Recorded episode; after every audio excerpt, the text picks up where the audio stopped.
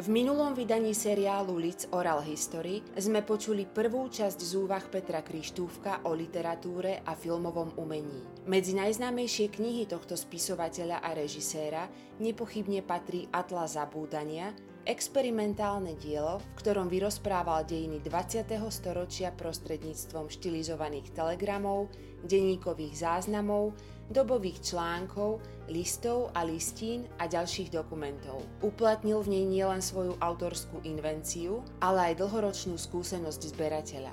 Čo všetko bolo predmetom tejto jeho vášne?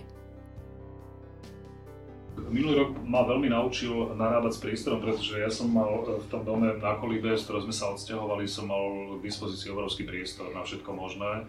A ja teda aj zbieram manicky všelijaké veci, e, väčšinou chodím na burzy a vlšáky a tam to kupujem, alebo z pozostalosti niekoho, alebo...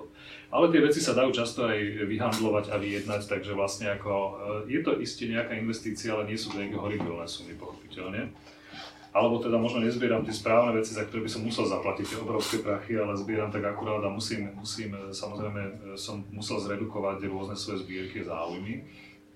Rovnako bolo veľmi očistné minulý rok si vybrať zo svojej knižnice e, v podstate tak polovicu kníh, ostatné som buď rozdal, predal a tak ďalej. Čiže ma to prinútilo rozmýšľať nad tým, že čo pre mňa má zmysel a čo nie, pretože som sa presťahoval, čo je pointa do teda jednoizbového bytu, ktorý je to síce väčší jednoizbový byt, ale určite tam nemám toľko priestoru, ako som mal teda na tej kolibe, takže som musel prestať hýriť a, a trošku sa uskromniť a tým pádom si vybrať, že čo má pre mňa zmysel a čo nie. Čiže za normálnych okolností by som takéhoto očistného správania nebol schopný, ale veľmi som tým trpel, že to musím urobiť a bral som to veľmi úkorne a dnes som veľmi šťastný, že som to spravil.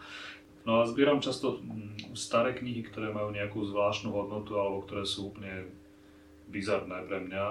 Mám e, takú ako zbierku e, napríklad socialisticko-realistickej poézie z 50. rokov. To sú úžasné knihy počínajúc ódou na Stalina od e, Kostru. To je už dokonca veľmi vzácna kniha, to takmer nikto nemá.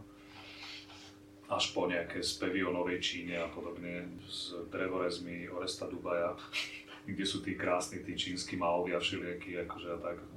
Krásne to vyzerá až na to, na to posolstvo, ale No, čiže takéto veci, e, čo ja viem, napríklad z takých raritných vecí mám, mám úžasnú výpravnú knihu o Linkovej garde, s fotografickým materiálom z roku asi 42. Tiež je to veľmi vzácna kniha s príhovorom Ema Bohuňa, ktorý ju aj zostavoval. A ešte ďalší takíto naši velikáni sa tam vyskytujú ako autory textov. Veľmi často je zaujímavé, že, že, že tieto staré veci majú, majú veľmi relatívnu hodnotu, pretože poprvé záleží veľmi na tom, od koho ich získate a od koho ich kupujete napríklad, či tí ľudia si uvedomujú tú hodnotu. Mnoho ľudí sa takýchto vecí vzdáva veľmi ľahko a čo mi je veľmi ľúto, ale aj často ich zničia alebo vyhodia a tak. A mm, takí ľudia sú cenným zdrojom potom týchto vecí a neuvedomujú si, čo majú. Ja im to často aj poviem, ale v zásade oni sa toho chcú zbaviť, tak to získam. To sa týka najmä tých starých kníh a rôznych zvláštnych starých predmetov. No a pokiaľ chodím na tie blšáky alebo burzy, povedzme do Trenčína alebo na Červený kamen, tak sa, tak sa tie veci dosť často dajú vyhandlovať nejako a to robím veľmi rád. No a to som objavil až v poslednom čase, že ma veľmi baví zjednávať cenu. Ale tí ľudia to aj chcú, oni majú rovnakú radosť z toho ako ja, takže v podstate si takto robíme dobre a, a, možno nakoniec sme obidva spokojní, že ako dobre sme kúpili a tak to možno má byť. Ja ako človek, ktorý, ktorý vlastne nezakotvil v nejakom náboženstve, zbieram práve také tie devocionálie rôzne a rôznych náboženstiev. Teraz sa mi podarilo napríklad kúpiť na burze a tiež za e, neuveriteľne málo peňazí ten buddhistický mlinček modliaci sa, teda modliat na modlenie, na, e, ktorý je dokonca vykladaný e, takými polodrahokamami a tak ďalej. Mm, to je veľký sklos v mojej zbierke. E, tým, že ma zaujíma do istej miery židovská kultúra, zbieram tzv. jady, s ktorými sa to píše. To sú tie také strieborné ukazovátka, keďže Tóry sa ne, nemôže človek dotknúť rukou, pretože to posvetné, posvetný spis, tak sa dotýka práve tým prstíčkom, ktorým a tie som kúpil často, tých, tých mám, neviem, asi 10. Tiež, sú, tiež tam má byť teda nejaký polodrahokam veľmi presne určený, lebo oni majú na to teda ten systém vypracovaný. E, sú teda zo striebra, e, z veľmi čistého striebra a hm, tie, čo mám, sú tak jeden je z 18. storočia dokonca a ďalšie sú väčšinou teda z 19. storočia. Pochádzajú z tej oblasti Polska, Bieloruska alebo Litvy No a poviem, že teda nemám ich veľa, 10 možno nie je veľa, ale je to zbierka a sú to veci, ktoré sa mi veľmi páčia ako predmety. Uh, a takže toto mám, potom z takých tých devocionálí, mám aj nejaké krucifixy a takéto veci, čiže z toho kresťanského mám, mám obrovskú zbierku modlitebných knížiek, ktoré ale sú pre mňa dôležité hlavne tým, ako vyzerajú. Veľmi často zaujímavé boli tie, ktoré boli robené pre dámy a pre deti, pretože tie majú nádhernú väzbu a ešte rôzne ornamenty tam a tak ďalej. Mám veľkú zbierku svetých obrázkov, ktoré sa nachádzajú v tých knihách, ktoré sú čarovné. Mnohé sú veľmi gíčové, ale mnohé sú, sú neuveriteľné, čo všetko sa tam na tom znázorňovalo.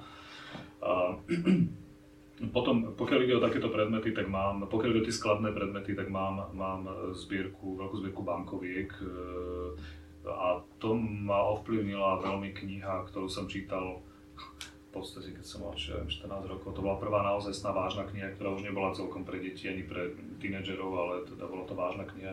Remarkov Čierny obelisk, ktorý som odtedy už čítal asi 20 krát a stále ma to nejakým takým nostalgickým spôsobom fascinuje tá kniha.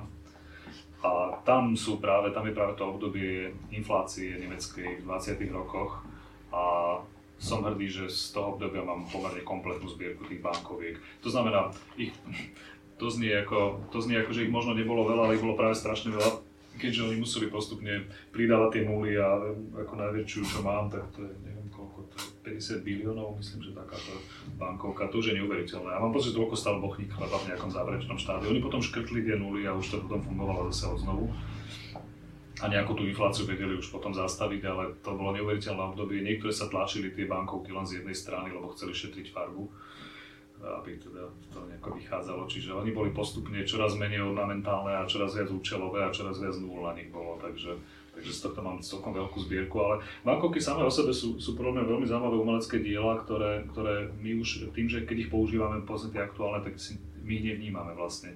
To znamená, že vtedy, keď ich používame, ich nevidíme. A to sa týka napríklad našich slovenských alebo československých bankoviek, ktoré boli mimoriadne zaujímavé vo viacerých obdobiach.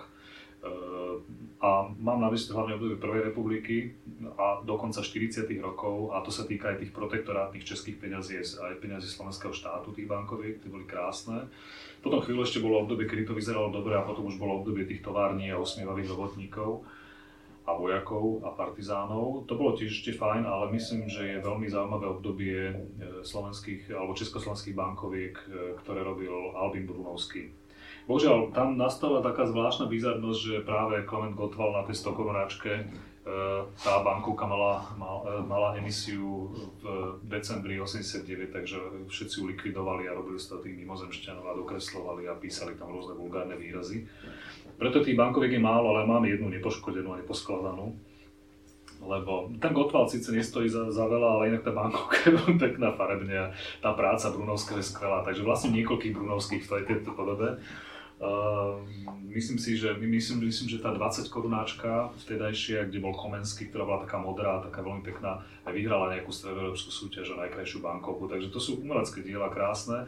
Uh, veľmi sa mi páčia aj tie trošku technokratické bankovky, čo robil Bubák a tie sú také, uh, tie sú také zase ako tiež zaujímavé, ale tie už majú pre mňa nostalgickú, nostalgickú príchuť trošku. Veľmi zaujímavé sú bankovky rôznych rôznych štátov a rôznych krajín. Keď som bol na Islande, priniesol som si tie bankovky, ktoré možno už aj prestanú platiť, keď príjmu, príjmu euro a, a tie islandské koruny sú naozaj nádherné. Veľmi, veľmi zaujímavé sú e, škandinávské bankovky napríklad.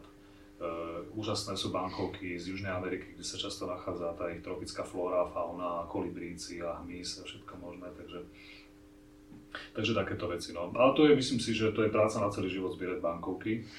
No a teraz som, a ešte prednedávno som z pozostalosti e, jedného človeka kúpil, kúpil e, sériu e, etikiet, ktorá, ako tí, tie, tie etikety boli na alkoholických nápojoch väčšinou a je to neuveriteľná prehliadka, lebo je to kompletná zbierka zo 70 rokov rôznych borovičiek, vodiek a rumov a tak. Napriek, napriek istej zvrátenosti toho socialistického dizajnerstva, ktoré tam je vidieť, tak je to, je to pekná zbierka. Najmä keď je kompletná, alebo to tak, keď je viac menej kompletná, tak je pekné sa na to pozerať. No a takých albumoch asi v tom tak listujem. Je to samozrejme úplne zbytočné, a v zásade moja priateľka, keď som si to minule pozeral pred spaním, tak vravela, že, že naozaj, že to je taká blbosť, ale že to je také krásne tak ako sme si tak listovali, že je skvelé. Ale vlastne naozaj neviem, prečo to robím, ale mám také nejaké nutkanie to tam zbierať. No a potom zbieram rôzne e, staršie, staré písomnosti artefakty od rodných listov cez rôzne výučné listy, rôzne staré reklamy a, a to, to, to, myslím, to sa dá celkom dobre, dobre uchovávať ako ne, aj v nejakom menšom priestore. No a v podstate od mami som trošku prebral taký nejaký záujem o starožitný nábytok, ktorý ale teda z priestorových dôvodov si vlastne nepotrebujem kupovať, lebo mám celkom dosť. Uh, takže, takže mám, mám doma rôzne starožitné predmety, ale pokiaľ si ich kúpem, tak sa snažím kúpať tie menšie, také, ktoré sa naozaj nikam reálne vojdujú. Uh, pokiaľ, teda, tam samozrejme je ten nábytok, ale, ale veľmi sa mi páčia tie ťažitka také sklenené, často z prvej republiky, kde je nejaká farebná záležitosť vnútri, či to nejaký kvietok alebo, alebo nejaký útvar, tak, tak tie sa mi páčia, tak čisto, čisto gíčovo esteticky sú skvelé. Ja sa, ja, sa, ja sa nebojím povedať, že mám rád aj gíčové veci, no, tak, ale tak veď to okrílená fráza hovorí, že, že, že vlastne bývalé gíče sú terajšie starožitné predmety a, a opačne terajšie gíče budú časom veľmi hodnotné starožitnosti, takže tak to vnímam.